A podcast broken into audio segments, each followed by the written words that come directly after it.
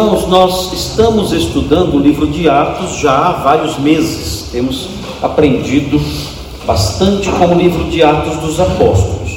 E nós estamos estudando um texto ah, que mostra o avanço do cristianismo. O livro de Atos realça isso, né? O avanço do cristianismo. E nós estamos estudando esse texto, é o texto de Atos 11, o texto a que eu me refiro, é o texto de Atos 11, 19 a 26.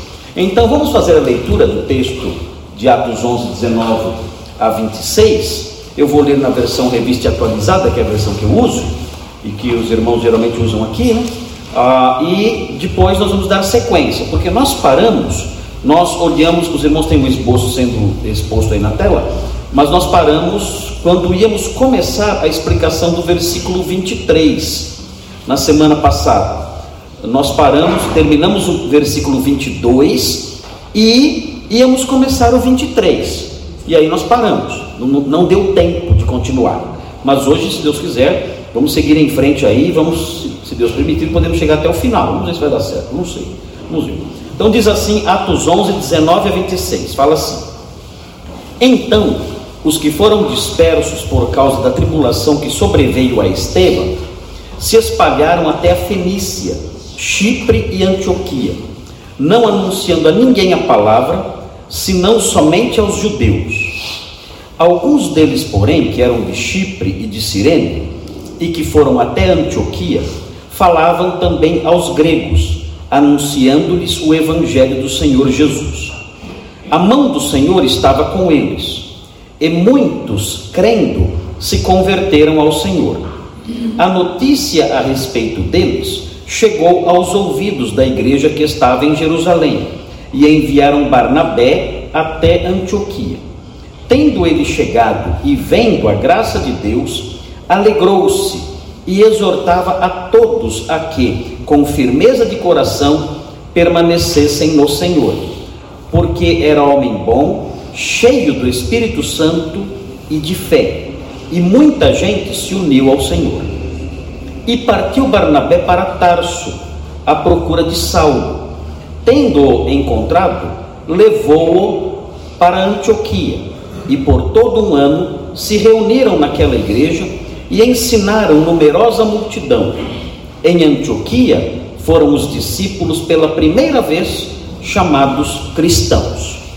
Muito bem, então esse é o nosso texto, temos trabalhado nele. Eu vou é, mostrar para os irmãos hoje alguns lugares no mapa Daqui a pouquinho nós vamos falar sobre eh, quando chegarmos no versículo ah, no versículo 25 fala de Barnabé que partiu para Tarso à procura de Saulo. Então quero mostrar para os irmãos esses lugares no mapa para que os irmãos tenham alguma ideia da distância geográfica e eh, daqui a pouquinho vou mostrar. Só que eu esqueci lá no, no meu apartamento aqui, eu esqueci o meu o meu laser. Então a Simone já entendeu o recado. Para boa entendedora, meia palavra basta, né? Ela foi lá buscar para mim. Porque não, não, não dá para mostrar é, sem o, o, o, laserzinho lá, fica mais fácil de ver. E eu, e eu é, fiquei é, lendo o estudo aqui antes de vir para cá e pensando, eu tenho que pegar o, eu tenho que pegar o, o laser. E pensando, tem que pegar o laser, tem que pegar o laser. E só pensei boas intenções não bastam, né? tem que fazer alguma coisa. Mas ela foi lá já buscar. Muito bem. Então, é, irmãos, nós vimos aí é, o esboço desse texto, que os irmãos até decoraram, eu acho que é facinho, esse, esse esboço é muito fácil, não tem dificuldade nenhuma nesse esboço aqui. Olha só de que ele trata. Primeiro, o evangelho se expande entre os judeus, e nós estudamos isso no versículo 19, o texto fala sobre isso nesse versículo, já falamos sobre esse versículo, estudamos bastante, cada palavrinha dele. Vimos, inclusive, no mapa esses lugares que são mencionados aqui no versículo 19, os irmãos se situaram no mapa e vendo tudo. Depois, passamos para a segunda parte, o evangelho se expande entre os gentios. E nós falamos sobre isso também, olhando os versículos 20 e 21, mostrando que chegou até Antioquia. Antioquia, na época, era na Síria. Hoje, Antioquia não é mais na Síria. Hoje as fronteiras mudaram, né? Claro, séculos e séculos se passaram. Hoje, Antioquia fica na Turquia. na parte mais sudeste da Turquia, como eu já mostrei para os irmãos também, mas vamos mostrar hoje novamente. Ok? E aprendemos aí os versículos 20 e 21. Então começamos o item 3. O ponto 3 nós começamos a estudar. O Evangelho se expande com o ministério de Barnabé. E vimos o versículo 22. Um, aprendemos aí o versículo 22 e íamos começar o 23 dentro do ponto 3, e aí não deu tempo. Não deu tempo, correu depressa, né? a aula passou rápido. Quando vimos, já não dava mais para entrar no versículo 23. Então, nós vamos ver esse ponto 3. O evangelho se expande com o ministério de Barnabé. E vamos olhar então, já vimos o versículo 22. Falta ver o versículo 23 e o versículo 24. Então, nós vamos aprender. Obrigado. Obrigado. Então, nós vamos aprender hoje o versículo 23. Veja aí então na sua Bíblia, observe aí o versículo 23. Porque o versículo 23, além de contar a história, ele também tem, ele também tem teologia. Ele também tem ensinos importantes no campo da vida cristã. Não é só, não é só o contar de uma história.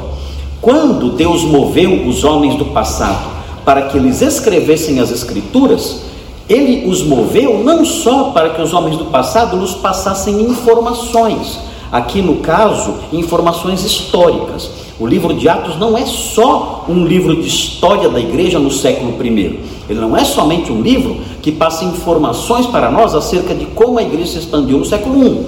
Ele vai além disso.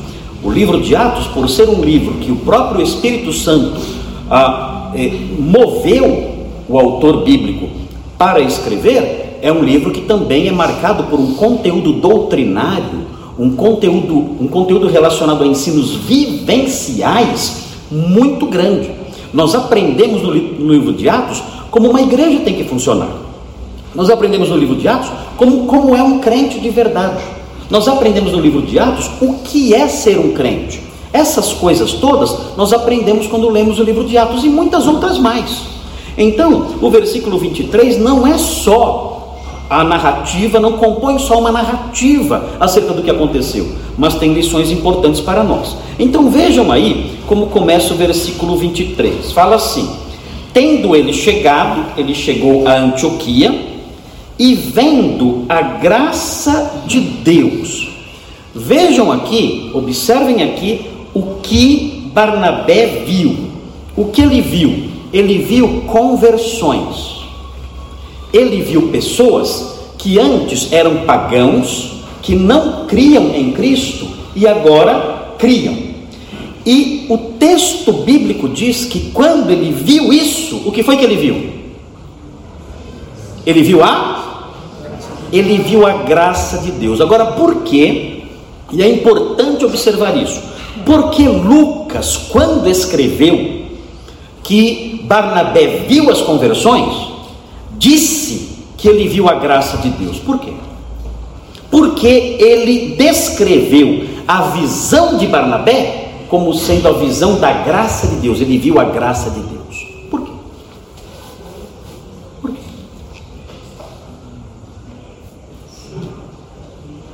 O senhor não dormiu. Hã? O que nós temos aqui é uma lição doutrinária muito importante. Essa lição mostra que a conversão de alguém é resultado de quê? Simples. A conversão de alguém é resultado não da inteligência da pessoa, não das percepções religiosas dela. A conversão de alguém é resultado da graça de Deus. Agora definam para mim o que é graça de Deus. É um favor? É um favor que nós não merecemos. Ó, nós, merec nós merecíamos ser salvos? Não. Fala para mim. Nós merecíamos? Deus olhou para você e falou: Cara, você, vou falar uma coisa. Você, olha, o que eu vou fazer sem você? Eu preciso muito de você. Pessoa que nem você, inteligente, esperto, com a visão aberta. Olha, é, não, eu vou te salvar, você merece. Você merece. Foi assim? O que ele viu em você? Quando, Quando ele olhou para você, o que foi que ele viu? Fala para mim. Só pecado. É, quer ver o que ele viu? Quer ver o que ele viu? Dá uma olhadinha em Romanos 5. Dá uma olhadinha em Romanos 5. Lá você vai ver o seu retrato quando ele olhou para você. Olha só, Romanos 5, olha que lindo. Olha que lindo você era. Olha só que lindo. Ah, eu gosto desse texto aqui, de Romanos 5. Veja aí. Ah,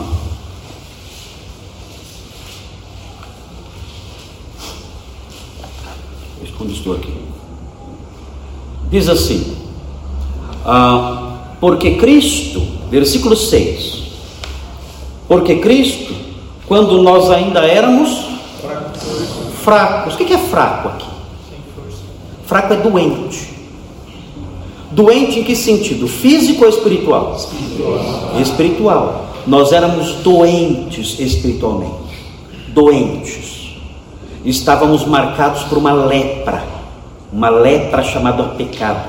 Uma lepra repugnante que se espalhava em nós. Nós éramos doentes, fracos. Espiritualmente, não tínhamos vigor nenhum. Éramos repugnantes do ponto de vista espiritual. Vamos continuar o retrato nosso. É um lindo retrato. Fala assim: ah, dificilmente alguém morreria. Ah, desculpe, volto seis. Porque Cristo, quando nós ainda éramos fracos, morreu a seu tempo pelos. Olha o outro retrato. Como nós éramos? O que é um ímpio? Ímpio é alguém irreverente. Ímpio é alguém que olha para as coisas de Deus e despreza. Esse é o ímpio. O ímpio é o contrário do pio ou do piedoso. O piedoso olha para Deus e suas coisas e ele respeita, tem um respeito dentro dele, ele tem reverência. O ímpio não tem reverência. O ímpio ele despreza, ele zomba, ele vira as costas, ele quer distância de Deus e das coisas santas, tudo. Ele despreza o povo de Deus, a palavra de Deus, a igreja de Deus, a lei de Deus, o próprio Deus, a salvação de Deus. Ele despreza e zomba disso tudo. Ele é um ímpio, ele é irreverente, não tem respeito nenhum pelas coisas santas, pelas coisas sagradas. O texto fala que nós éramos assim. Nós éramos fracos, moralmente, espiritualmente e ímpios. E o texto prossegue dizendo o seguinte: dificilmente alguém morreria por um justo, pois poderá ser que pelo bom alguém se anime a morrer. Mas Deus prova o seu próprio amor para conosco pelo fato de ter Cristo morrido por nós, sendo nós ainda outro traço do nosso retrato aqui. Já tem três. Está ficando bonito? Olha só. Olha o primeiro traço. Primeiro traço é fraco. fraco. Qual é o segundo? Ímpio. Qual é o terceiro? Pecador. Pecador. Isso era tudo isso aí. Tudo isso aí. Não é bonito. É feio. Pecadores, aqui o texto mostra, é uma vida, é a vida de alguém. Quando alguém chama de pecador, significa que a vida da pessoa é marcada pelo pecado. Nós éramos isso. Éramos esse tipo de gente.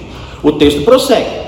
Ah, logo, muito mais agora, sendo justificados pelo seu sangue, seremos por ele salvos da ira. Porque se nós, quando quando o quê? Inimigos.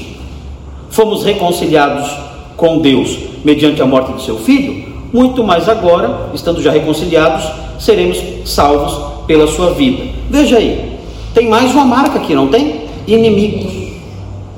Então, tem aí o seu retrato prontinho, como você era antes de ser crente. Aí, olha que lindo. Vamos rever? Vamos ver os, os quatro tracinhos do que nós éramos antes de sermos crentes? Nós éramos então fracos. Fracos. O que mais? Ímpios. Ímpios. que mais? Pecadores. E o que mais? Inimigos. Inimigos. Aí Deus olhou para você e viu isso. Será que ele te admirou? Falou: Uau, esse eu vou salvar porque é show, hein? Será que foi assim? Não. Quando Deus nos salvou, foi pura graça. Então, quando Barnabé chegou em Antioquia e ele viu aqueles ex-pagãos que adoravam imagens, que se envolviam nas coisas mais sujas que você pode imaginar. Olha, irmãos, o paganismo, a marca do paganismo que, que foi muito forte no mundo antigo, até, até mais ou menos o quarto século da era cristã, até o ano 380, mas no ano 380, o imperador romano Teodósio, ele estabeleceu o cristianismo como religião oficial do Estado. E ele, e ele passou a hostilizar os pagãos, o paganismo.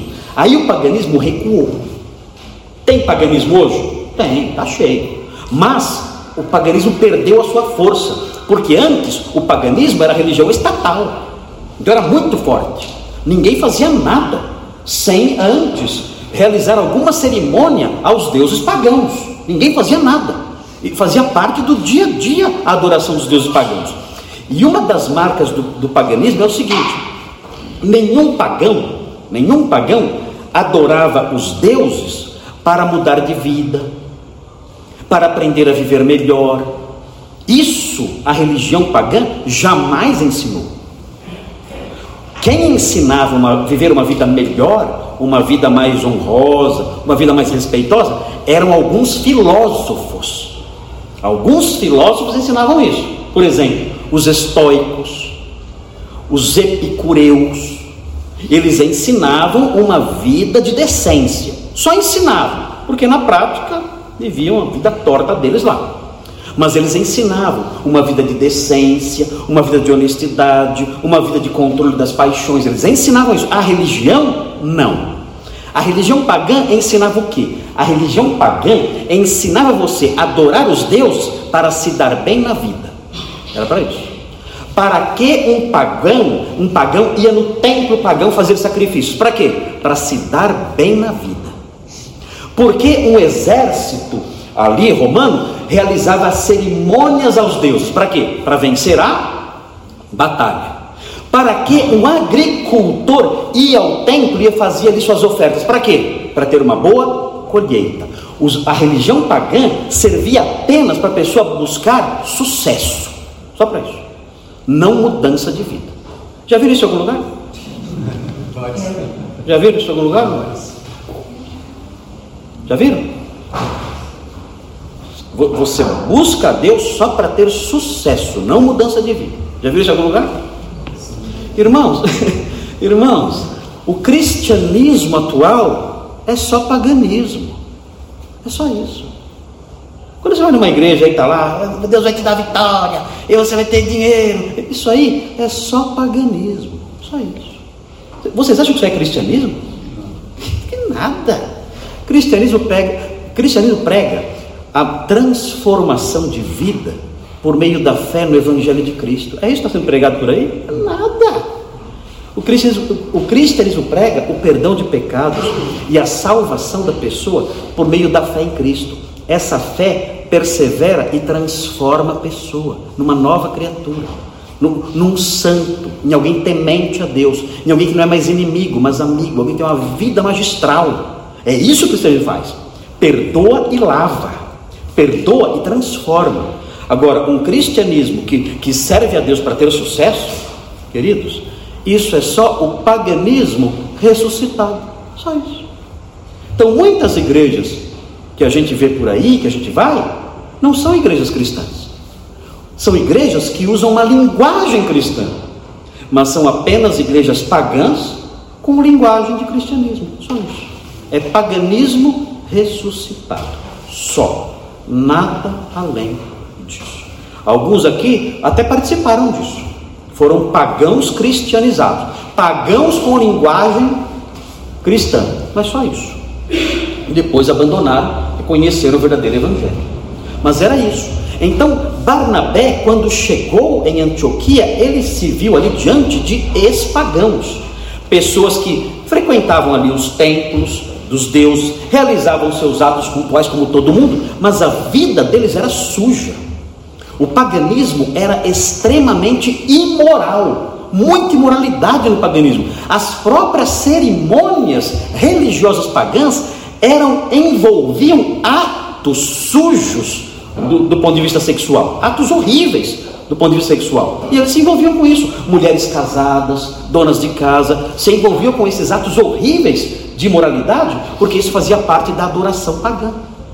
Então o que aconteceu? Barnabé chegou em Antioquia e viu, era uma cidade grande, ele viu ali os gentios envolvidos ali, antes no paganismo, aquelas coisas horríveis, ah, práticas abomináveis, e ele percebe que agora eles eram crentes. Então o que ele viu? Ele viu a, a graça de Deus. Deus olhou para aquelas pessoas, teve misericórdia, abriu a mente delas e as salvou pela fé no Evangelho. Por isso o texto fala que ele viu a graça de Deus quando olhou para elas. Era horrível, o, o, o, o estilo de vida pagão era assustador, era horrível. E o Senhor os livrou disso.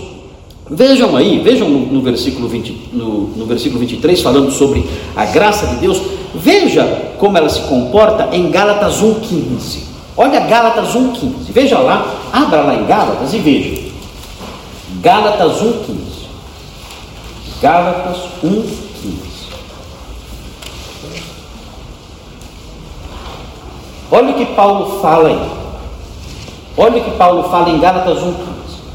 Quando, porém, ao que me separou antes de eu nascer e me chamou pela sua graça, graça Paulo merecia ser salvo? Não. Não. Ele era tudo aquilo que nós falamos agora: pecador, inimigo, ímpio, ele era tudo isso. Mas Deus mostrou a sua graça. graça. Olha um versículo muito conhecido aqui. Quem sabe decora? Efésios 2:8. Quem sabe falar decora? Porque pela graça sois, sois salvos mediante a fé. E isso não vem de vós, é dom de Deus. Todo mundo já decorou esse versículo? Quem já decorou esse versículo? Vamos falar todos juntos? Decore. Quem não decorou, tem que decorar. Esse versículo é um dos textos áureos da Bíblia. Efésios 2, 8. Porque todos, pela graça sois salvos mediante a fé, e isto não vem de vós, é dom de Deus. Olha só, nós somos salvos pela graça. graça é por meio da fé. O instrumento da graça é a fé. E a fé vem de quem? Quem coloca a fé em nós? O texto fala. E isto não vem de vós. É o que? É dom de Deus. Isso, como a graça atuou em nós? A graça abriu a nossa mente e fez com que nós entendêssemos o Evangelho. Aí nós cremos. Nós cremos porque a graça nos capacitou a crer, nos convidou a crer e nos capacitou a crer.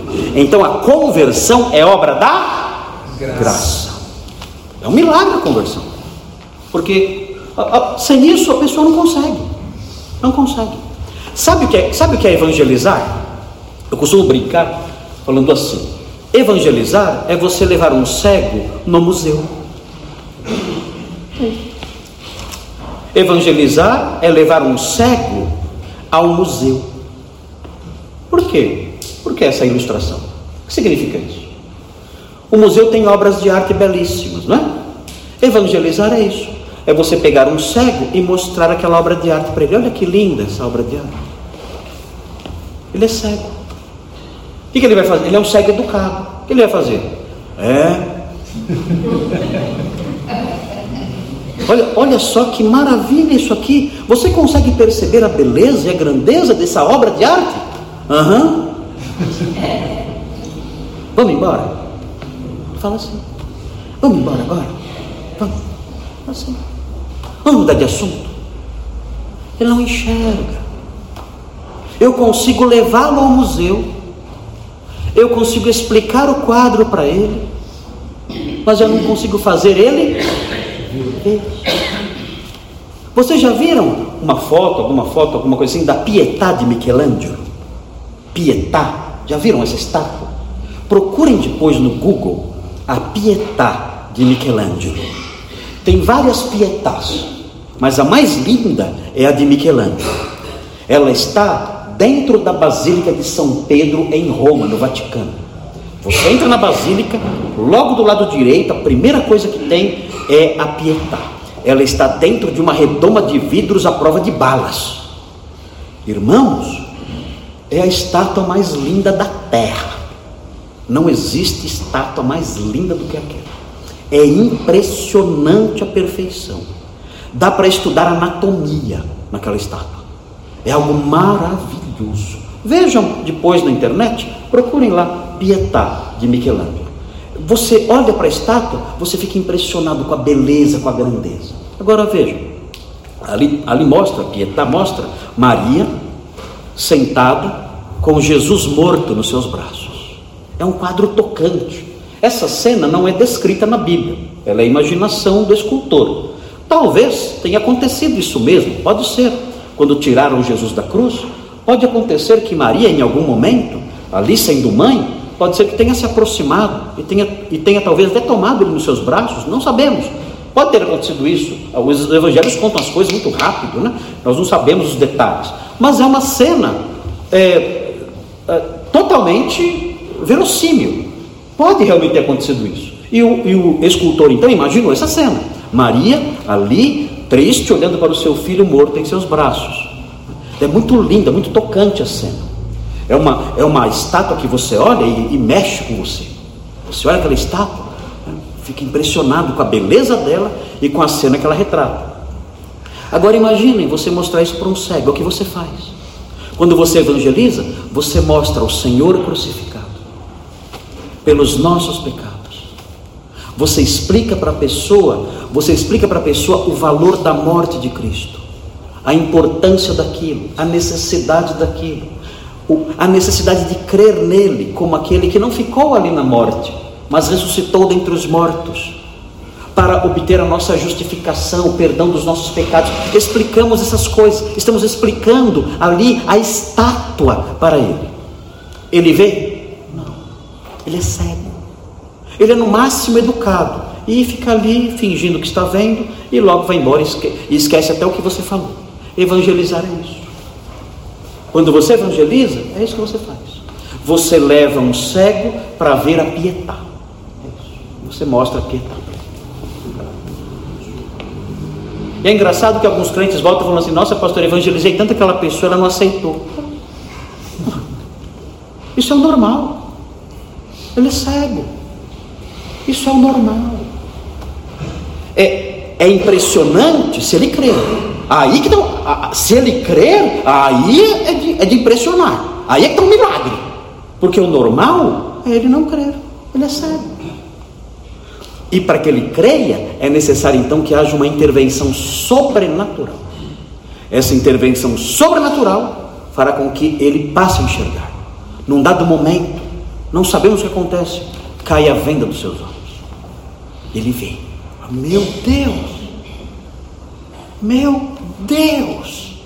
Que estátua é essa? Estava na minha frente. Eu não via esse remover do véu é obra da graça milagrosa de Deus. Sem isso, não há conversão. Se você não é crente e não entende por quê, você fala, eu ouço o evangelho, mas eu não consigo. Se esse é seu caso, e tem muita gente assim, olha, eu ouço o evangelho, mas eu não sei, aquilo não, não consigo. Peça a Deus o seguinte: Senhor, tira a venda dos meus olhos porque eu não consigo crer. Eu não consigo crer. Tira a venda dos meus olhos. Eu não consigo. É, eu ouço, ouço, ouço, mas não entra em mim aquilo. Não entra. Socorro, me ajude, porque eu não consigo crer. Certa vez, Jesus foi procurado por um moço que tinha um filho endemoniado. E, e ele falou: Senhor, se o senhor puder, por favor, cura. E Jesus falou assim para ele: Se eu puder. Ele disse assim: Tudo é possível ao que crê. Então aquele homem respondeu assim, chorando, diz o texto que ele respondeu chorando: Senhor, eu creio, ajuda-me na minha incredulidade. Ele disse assim, ele, ele falou desse jeito com Jesus: Ajuda-me na minha incredulidade. Ele, ele falou, eu creio, mas depois avaliou o coração e viu que, que não cria realmente. E então ele disse isso: Senhor, eu creio, ajuda-me no meio dessa minha incredulidade, me socorre. E o Senhor socorreu. Às vezes, o incrédulo tem que fazer essa oração. Dizer assim: Senhor, me ajuda na minha incredulidade. Tira a minha cegueira. Arranca essa, essa venda dos meus olhos. Para que eu creia no Evangelho e seja um crente de verdade. O Senhor fazendo isso, Lucas, escrevendo Atos, descreve isso como sendo graça. Isso é a graça de Deus. Muito bem. Quem aqui já foi cego, levanta a mão. Quem aqui já caiu a venda? Engraçado, às vezes quando eu quando eu é, converso com os irmãos que querem ser membros da igreja, ah, eles falam assim mesmo. Eles falam assim, pastor, eu não sei, eu, eu, eu cresci ouvindo evangelho, mas chegou um dia que não sei, não sei o que aconteceu. Parece que teve um dia que entrou. Não sei explicar. Teve um dia que entrou. Eu me lembro de uma moça aqui da igreja, uma vez, eu, eu batizei essa moça.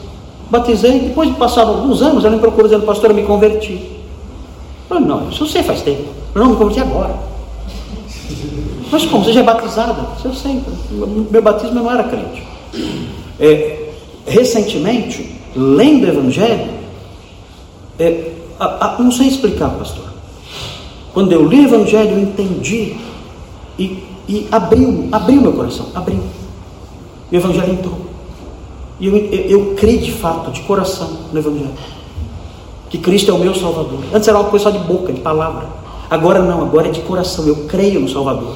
Caiu aquele, aquela venda dos meus olhos. Agora eu sou uma crente. Eu me deixo testemunho, era membro aqui da igreja. E há muitos casos assim também. É a graça de Deus. Sim. Segundo aos Coríntios 4, fala da cegueira, fala que, inclusive fala que além da cegueira, o diabo ainda fecha os olhos da pessoa. Já pensou? O texto que a Simone está falando fala que a pessoa tem, um, tem uma venda nos olhos, e além disso, Paulo fala também que Satanás fecha os olhos da pessoa. Aí não tem jeito, o cara já é cego, ainda vem, o diabo faz assim, aí não tem condição, já, já é cego, ainda vem o diabo e toque, não tem como, só um milagre para mudar isso. Muito bem, graças a Deus que a sua graça tá, está operando e realizando a sua obra. Muito bem, agora veja a sequência do 23. O que diz aí? 23, veja a sequência, olha só o que vem agora. 23. Tendo ele chegado e vendo a graça de Deus, ele teve duas reações. Quem vai dizer quais foram as duas reações de Barnabé? Primeira reação, ele ficou alegre. Ele vibrou de alegria, de felicidade. Qual foi a segunda reação? Exultou. Exultou como?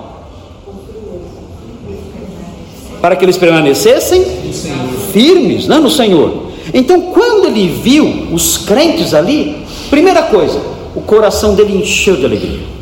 Ele falou: Nossa, que, que fantástico isso! O Evangelho está se expandindo, as pessoas estão crendo, ele ficou alegre. E além de alegre, ele também colocou em prática a sua capacidade principal. O que significa Barnabé? Filho da exortação.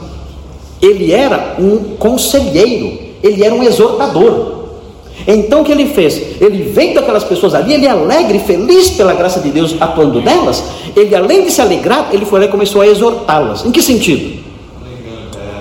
Animando, olha, não abandonem esse caminho, permaneçam firmes. Fiquem firmes nisso. Esse foi o trabalho dele. É muito lindo ver a reação de Barnabé, não só interior, mas a reação dele exterior também. Ele se alegrou e, além de se alegrar, ele colocou em prática o que ele fazia de melhor em favor daquele povo. Ele passou a exortá-los para que eles permanecessem firmes. É importante isso?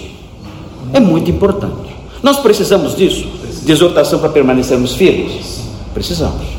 Nós precisamos sempre de irmãos que façam isso, porque os ataques contra nós, para que nós abandonemos a fé, são muito constantes. Nesta semana aqui, alguém foi atacado pela fé, por causa da fé? Alguém foi? Levanta a mão. Quem foi hostilizado nesta semana porque é crente? Só você? Sozinho. Ninguém mais? Ninguém aqui mais sofreu nessa semana algum tipo de hostilização porque é crente? Ninguém? Só você?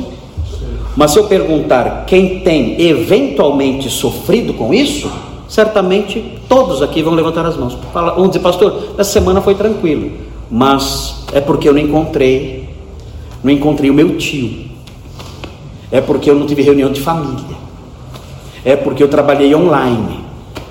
É porque, enfim, vai ter alguns, algumas razões, mas a, o, o cristão, de um modo geral, ele encontra hostilidades por ser crente. Então, nós precisamos dos nossos irmãos para que eles nos exortem, dizendo: olha, permaneça firme, não esmoreça, não desanime, siga em frente, como Barnabé fazia. Esse é um trabalho fundamental. Se vocês olharem, dê uma olhadinha em Hebreus 10, 25. Olha o que diz lá.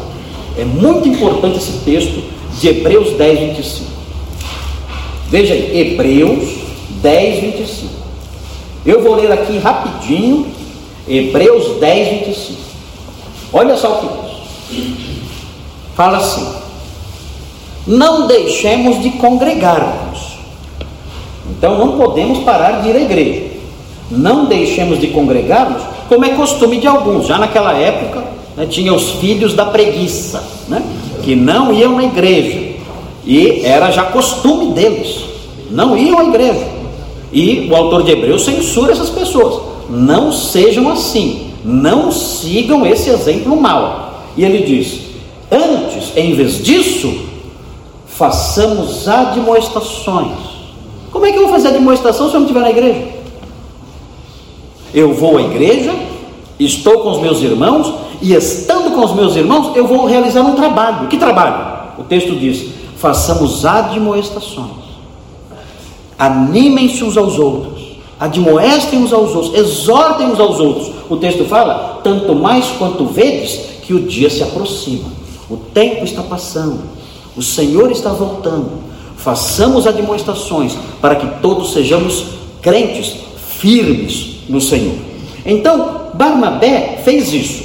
Ele viu os crentes ali, viu a graça de Deus e a sua reação, as suas reações foram duas. Ele se alegrou e ele exortou aquelas pessoas. Agora, o versículo 24, 24 vai explicar por que ele fez isso. Aí no versículo 24 tem a explicação. Por que, olha aí o texto, está facinho de responder essa pergunta. Por que quando Barnabé viu aquela multidão de crentes novos, ele ficou alegre, e porque, além de ficar alegre, ele exortou aqueles crentes a permanecerem firmes. Tem aí as razões no versículo 24, dizendo que ele era um tipo de pessoa. Por que ele teve essas reações? Está escrito aí. Em primeiro lugar, porque ele era um homem bom. O que é uma pessoa boa na cabeça do mundo? A pessoa que dá esmola é uma pessoa boa. Dá esmola, é, e realmente quem dá esmola é uma pessoa boa. Mas o conceito do mundo é um conceito muito limitado. Realmente, dar esmolas, geralmente quem dá esmola é uma pessoa boa. Se bem que alguns dão esmola para tirar selfie. Né? Dá esmola lá, tira uma selfie e coloca na internet. Né? Não é boa, é uma pessoa boa. Ela quer exibir aí suas boas obras para ser aplaudido pelos, pelos homens a, a Bíblia fala que isso aí na realidade é maldade. Que isso aí é uma prática dos fariseus, querer ser aplaudido pelos homens. Jesus falou que para dar esmola, a mão esquerda não tem que saber o que a mão direita está fazendo. Faça o bem sem alardear. Sem alardear. Olhar a quem tem que olhar sim. Tem que olhar para quem está fazendo sim. Para não ajudar vagabundo. Mas, como eu já disse, foi criticado pelo mundo inteiro aí. Mas é, a, a Bíblia fala: não deixemos de fazer o bem a quem dê direito. Diz a Bíblia abertamente isso. Mas, ah, quando eu for dar esmola, um princípio importante é que eu devo é, fazer isso sem alarde nenhum. A minha mão esquerda não tem que ver o que a minha mão direita está fazendo. Eu faço isso discretamente, não preciso contar para ninguém. Não preciso contar para os outros, olha aqui é o que eu dei para, para os pobres, não tem que fazer isso. Então, a pessoa que age assim, corretamente, nós podemos dizer, olha, que pessoa boa. Ela pratica esses gestos de misericórdia com pessoas que realmente precisam, né? Ela se move, aí o coração dela se move, ela vê o necessitado mesmo, necessitado mesmo. Ela vai lá, estende a mão, socorre, sem, sem contar para ninguém, ela faz. Ninguém sabe, só ela e o Senhor. O Senhor que vê em segredo, recompensa essa pessoa no final. É de fato alguém que realiza um gesto de bondade. Mas, na Bíblia, o homem bom vai além disso. O homem bom na Bíblia não é só o homem que ajuda a pessoa necessitada. Aqui nesse texto, nós temos uma ampliação do conceito do homem bom. O homem bom, e não é somente bom, o que diz o texto? Ele tem três qualidades. Ele é um homem bom, ele é um homem o quê? O que é cheio do Espírito Santo? É alguém que grita. Não. Barnabé nunca gritou. Está quieto, aliás, está quieto aqui. É alguém que rola no chão, irmão. Não. Então, é alguém que, que chora quando canta. Não. É alguém que levanta a mão e distorce o rosto. Não. Aí nós temos uma descrição do homem cheio do Espírito Santo. O homem cheio do Espírito Santo, a, a ideia de ser cheio do Espírito, é alguém controlado pelo Espírito Santo. O Espírito Santo domina aquela pessoa. Na Bíblia existe uma outra metáfora que se contrapõe a isso. A Bíblia fala assim, Paulo fala assim: não vos embriagueis com o vinho, mas enchei-vos do Espírito. O que significa isso? Que se você se encher de vinho, o vinho vai controlar você. Vai ou não vai? Vai. Se você se encher de vinho, o vinho vai determinar o seu modo de andar. Você vai querer andar em linha reta. Você vai conseguir? Não. Por quê? O vinho está determinando o seu jeito de andar. Você vai andar, todo mundo vai perceber. Você está cheio de vinho. O vinho está determinando o seu modo de andar. Vocês estão andando assim, ó. Você não consegue andar reto, porque o vinho está determinando a forma como você anda. O vinho vai determinar a forma como você fala. Vai ou não vai? Oh, te considero muito. Você está cheio de vinho. O seu jeito de falar, o seu jeito de falar, mostra que você está cheio de vinho. O vinho está controlando o seu jeito de andar e o seu jeito de falar. Todo o seu comportamento está sendo influenciado pelo vinho. Então ele fala assim, Paulo fala assim: não vos embriagueis com vinho não se encham de vinho, que vai controlar tudo em vocês. Se encham do Espírito. O que significa isso então? Deixem o Espírito controlar. Controlar seu jeito de andar, controlar seu jeito de falar, controlar o seu modo de vida. Querem ficar bêbados? Ok. Fiquem bêbados do Espírito. Nossa, pastor, que feio. Uma, é, uma, é uma comparação que eu estou fazendo, só, uma analogia. Fiquem bêbados do espírito, tão dominados por ele, tão dominados por ele, que ele controle o seu modo de falar, de andar e de se comportar. Barnabé era assim. Ele era um bêbado, Barnabé. Ele era o bêbado do espírito. Ele estava cheio do espírito. O espírito controlava as palavras dele, os pensamentos dele, os valores dele, o modo dele, dele falar, dele andar, dele viver os seus alvos, seus objetivos. O vinho, o, o vinho do Espírito controlava tudo na vida dele. Ele não saía rolando no chão, não saía gritando, nada disso. Simplesmente o Espírito Santo dominava a sua vida. Então, e ele tinha outra qualidade.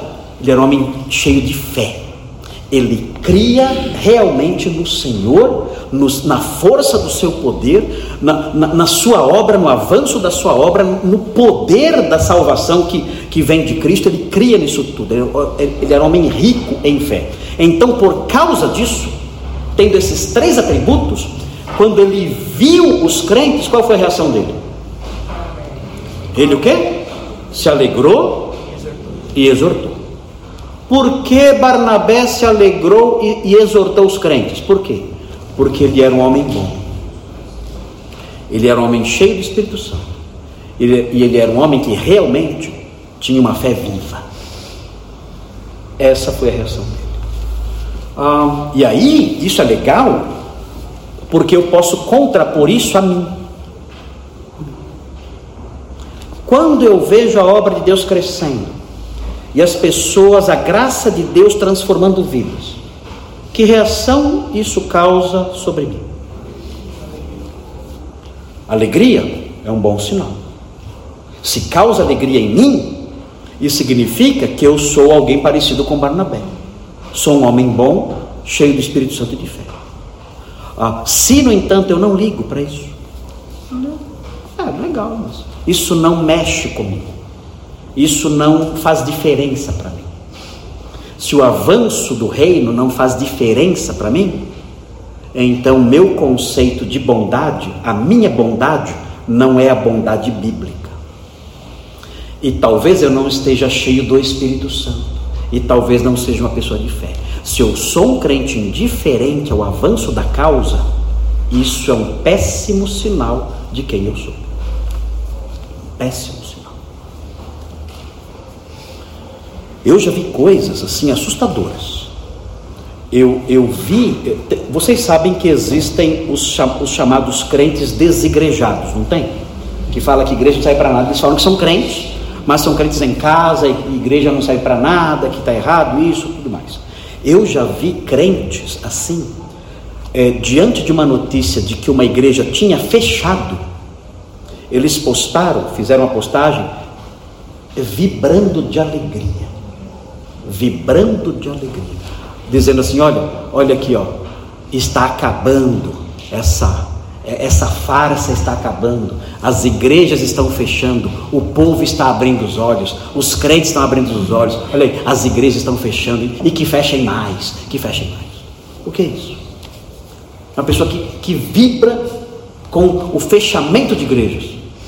Quem ela é? A pessoa boa? Não. Tem o Espírito Santo? Não. A pessoa de fé? Não é. Um incrédulo, perverso e com coração vazio. Barnabé era diferente.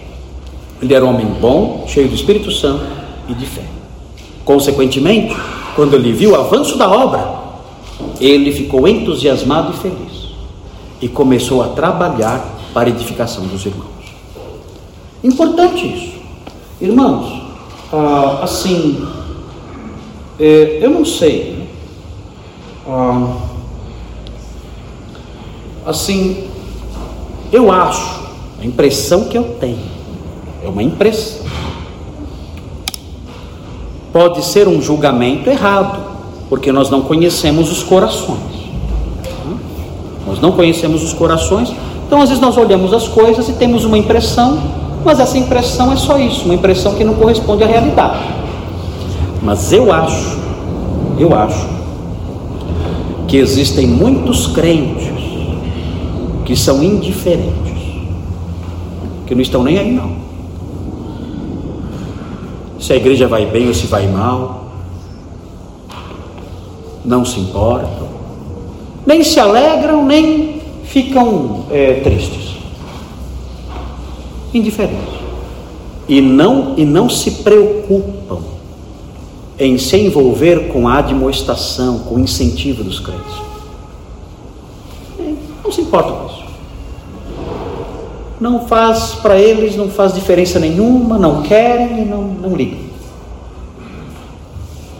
A vida vai levando, não há esses traços de bondade, de espiritualidade e de fé nessas pessoas. Eu tenho essa impressão é, observando a, a, a igreja de um modo geral. Eu tenho essa impressão. Eu tenho essa impressão. Mas é, é claro, eu não sou Deus, não sei coração de cada um. Mas é, é importante que as pessoas, que os crentes, olhem para esse modelo aqui de crente bom, cheio do espírito de fé, e veja as reações dele e perceba se isso está presente na sua vida. Será que eu sou assim? O homem bom, cheio do Espírito Santo de fé, é assim. Eu sou assim. Eu sou assim. Ou eu sou indiferente. O eu não me importa. Não me envolvo, não, não, não tenho nenhum, não nutro nenhum sentimento mais intenso, nada. É assim. É, se é assim, é, é para se preocupar, eu acho. Acho que é para se preocupar. Ah, existe um, uma, uma forma de vida cristã que é muito apática. Uma forma de vida cristã que é muito apática, distante, fria, indiferente. É muito estranho isso. É muito estranho isso. É uma vida cristã que não se entusiasma com, as, com o avanço das coisas de Deus, que não se importa com o irmão de exortá-lo, animá-lo, encorajá-lo, levantá-lo, não se importa, não se envolve. É muito estranho isso. Muito estranho. E isso, isso pode refletir duas coisas. Ou um cristianismo bem fraco, bem fraco, ou até incredulidade mesmo. A pessoa não ser crente. Essas duas coisas podem, podem ser levadas em conta numa análise como essa. Porque a descrição do homem realmente crente exemplar não se encaixa nisso. É diferente. Muito bem. Então temos aí essa descrição de Barnabé. Veja aí na sequência como termina o versículo 24. Como termina o versículo 24? Barnabé se alegrou, admoestou, começou a trabalhar, e aí o que aconteceu? Uma grande multidão fez o quê? Foi acrescentada ao Senhor. Uma grande multidão se uniu ao Senhor. Ok, vejam aí, vejam aí nesse texto como a conversão é descrita. Como a conversão é descrita? Se uniram. Quando alguém se converte, a pessoa faz o quê? Ela se une ao Senhor. Quando ela é incrédula, ela está em que condição? Separada. Então, a condição do incrédulo, o incrédulo não é somente alguém que pensa diferente. O incrédulo é alguém separado do Senhor. E o crente é alguém que se uniu. Então, existe entre o crente e o Senhor uma unidade intensa. Aliás, na Bíblia, o apóstolo Paulo usa figuras de linguagem para apontar para isso. Qual é a figura de linguagem que o apóstolo Paulo usa? Muito forte, que realça a nossa unidade com Cristo. Qual é? Exatamente. O apóstolo Paulo fala que Cristo é a cabeça e nós somos os seus membros. Olha que unidade forte. É uma grande unidade. Quando alguém, quando alguém se converte, essa pessoa é colocada no corpo de Cristo, se torna um membro do corpo de Cristo. É uma intensa unidade. E quando a pessoa não é crente, ela está ligada a Cristo? Não. Ela está separada. Dá uma olhadinha, olha, olha como o apóstolo Paulo descreve o incrédulo aqui. Dá uma olhadinha em Efésios 4,17. Veja aí, Efésios 4,17. Veja aí como o apóstolo Paulo descreve o incrédulo. Efésios 4, eu vou ler aqui o 17 e o 18. 17, Efésios 4, 17 e 18. Olha o que fala aqui. Fala assim: Isto, portanto, digo, e no Senhor testifico, Efésios 4, 17 e 18, que não mais andeis como também andam os gentios na vaidade de seus próprios pensamentos. O que é vaidade? O que é vaidade? Vai, vaidade aqui não é passar maquiagem, viu? Isso. Vaidade aqui não é colocar roupa bonita. Vaidade aqui é a natureza do que é vão, vazio, não vale nada. O texto aqui está falando que os, que os incrédulos têm pensamentos que não valem nada, são vazios, são pensamentos vãos, não, não tem valor nenhum, não vale nada o que eles pensam.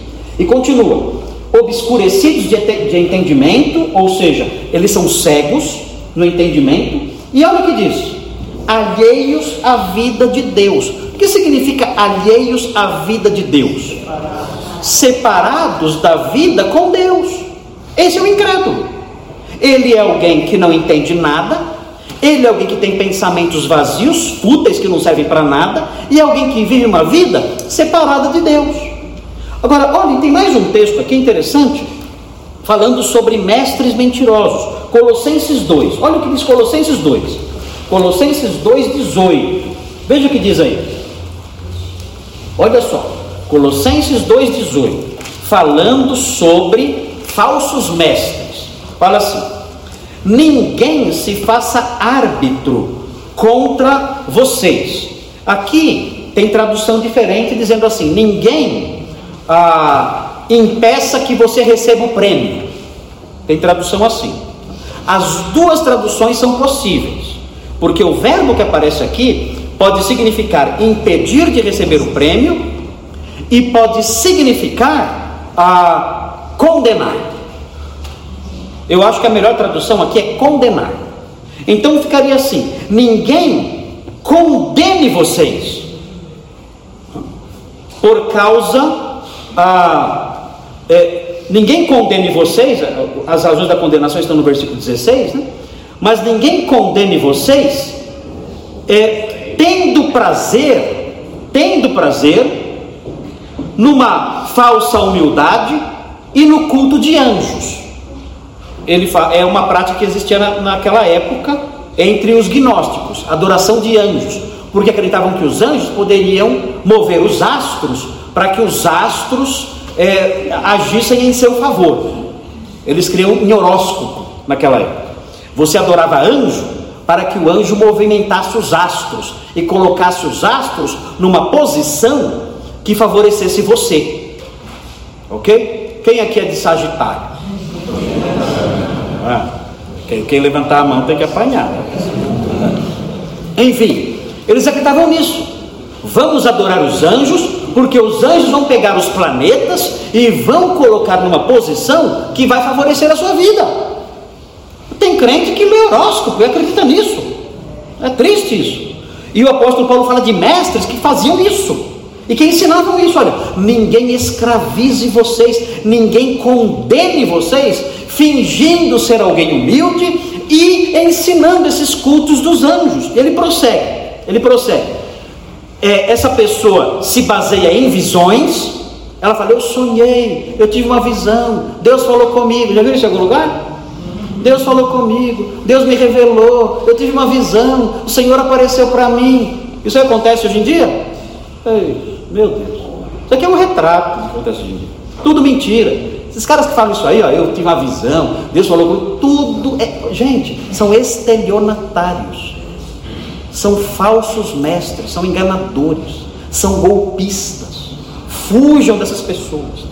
É, o texto fala, baseando-se em visão, em visões, enfatuado significa cheio de si, orgulhoso, cheio de si, sem motivo algum em sua mente carnal, ou seja, a mente desses homens é uma mente movida pelas suas paixões naturais, é a mente carnal. E vejam o que diz o 19: e não retendo a cabeça. Quem é a cabeça? Cristo. O texto diz, quando fala não retendo a cabeça, significa não unidos à cabeça. Esse texto fala que os falsos mestres, que têm aí suas visões, que ensinam coisas erradas, desvios horríveis, esses homens não estão unidos a Cristo. Ou seja, eles são. São o quê? São incrédulos são incrédulos, não estão unidos a Cristo. Agora, os crentes de Antioquia, quando, eles che... quando Barnabé chegou ali e começou a pregar, e começou a ensinar, e a demonstrar e a ensinar ali, o texto fala que o trabalho dele foi abençoado, e muita gente se uniu ao Senhor, ou seja, houve conversões de verdade. Muitas pessoas entraram para o corpo de Cristo se uniram ao Senhor. Crentes de verdade surgiram então ali, uma multidão de crentes de verdade surgiram ali. Muita gente ou pouca? Muita gente. E tendo surgido muita gente, olha o que acontece no 25. E aí nós vamos ter que parar hoje aqui. Olha o que acontece no 25. Muita gente. Barnabé ia dar conta? E eu não ia? Não. Aí ele se lembrou de alguém que ele tinha conhecido fazia dez anos, dez anos antes. Ele se lembrou de um homem. Peraí, tem um homem que é até que um evangelista mais ou menos. Hã? Mas eu lembro de um homem, dez anos atrás, dez anos atrás, eu conheço um homem, chegou em Jerusalém, e ele veio de Damasco. E ele já tinha sido um pregador lá em Damasco, novo convertido na época. E tinha, e tinha pregado tanto em Damasco que tentaram matá-lo. Ele fugiu para Jerusalém e eu conheci ele aqui. Os irmãos fugiam dele porque ele tinha fama de perseguidor. Mas ele começou a evangelizar em Jerusalém também. E, e os judeus ficaram com tanta raiva que quiseram matá-lo também. Ele teve que fugir. E eu lembro que nós da igreja nos reunimos lá em Jerusalém. Nós pegamos esse, esse moço, levamos até Cesareia e despachamos ele para Tarso, na, na Cilícia. Isso há dez anos atrás, mais ou menos. E ele era um evangelista, né? Era bonzinho, dedicado. Quem sabe, né? Acho que ele chamava. É chamava mesmo? Chamava Saulo. Ele não está muito longe daqui. Eu estou em Antioquia da Síria. Ele está em Tarso, na Cilícia. Dá 220 quilômetros, dois dias a pé. Dois dias a pé. Eu acho que eu vou atrás desse, desse, desse homem. Quem sabe ele faça alguma diferença, né? Quem sabe? Eu vou, acho que eu vou procurar porque eu estou precisando de ajuda aqui. A igreja está crescendo muito, eu preciso de mais um mestre aqui comigo, e a cidade toda tem que ser evangelizada. Eu acho que eu vou chamá-lo para ele ser um auxiliar. Vai ser um auxiliar. E acho que eu vou fazer isso. E foi. E chamou. Procurou, foi, foi difícil achar. Os verbos que aparecem aqui no versículo 25 e 26 são verbos que mostram que ele procurou muito. Não foi fácil achar Saulo. Por que será que não foi fácil? Primeiro, a cidade era grande. Segundo, acho que Saulo não parava em lugar nenhum. Talvez, talvez estivesse evangelizando a, a cidade toda. Mas achou e trouxe para Antioquia.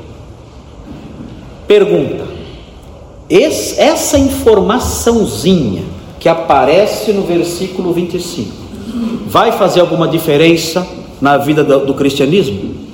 Vai ou não vai? Vai fazer alguma diferença para nós? para nós? Vai ou não vai? Quem tomou essa iniciativa de chamar Saulo, que mais tarde impactou o mundo todo e até hoje impacta, impacta o mundo inteiro? Quem teve essa iniciativa? Barnabé. Se quiser ter um santo padroeiro, é São Barnabé. É São Barnabé. É impressionante. Esse versículozinho aqui, esse versículozinho aqui, que passa despercebido, né? esse versículozinho fez uma diferença na história do mundo. Na história do mundo. Saulo veio.